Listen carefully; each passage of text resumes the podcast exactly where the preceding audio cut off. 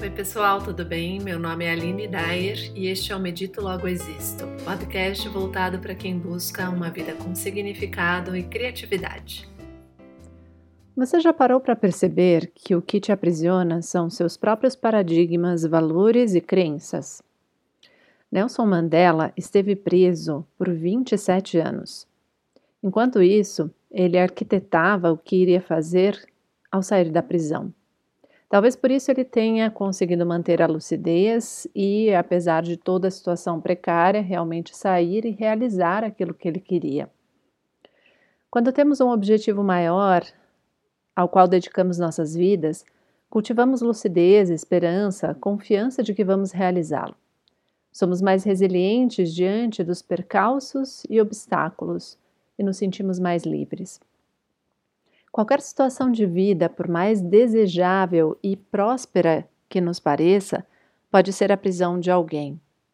Perdemos nossa liberdade quando aceitamos as condições que nos são impostas contra nossa vontade sem lutar.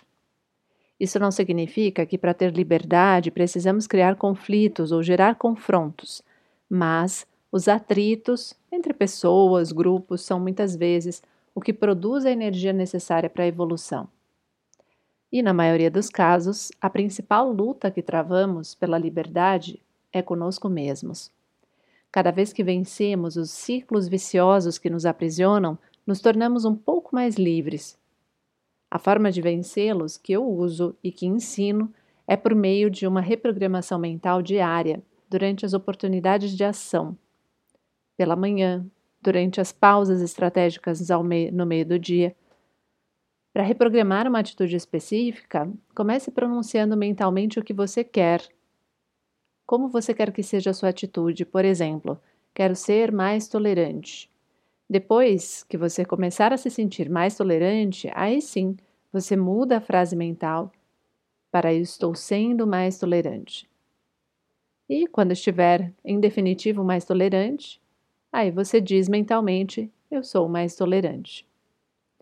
Essa programação foi formatada pelo professor De Rose, assim como a frase que deu inspiração à questão da, dos atritos gerarem evolução. Repita esta programação para tudo o que você quiser mudar, mas faça apenas uma coisa de cada vez, até que ela esteja efetivamente mudada e aí passe para o seu próximo objetivo de mudança. Por hoje é isso. Te espero no próximo episódio.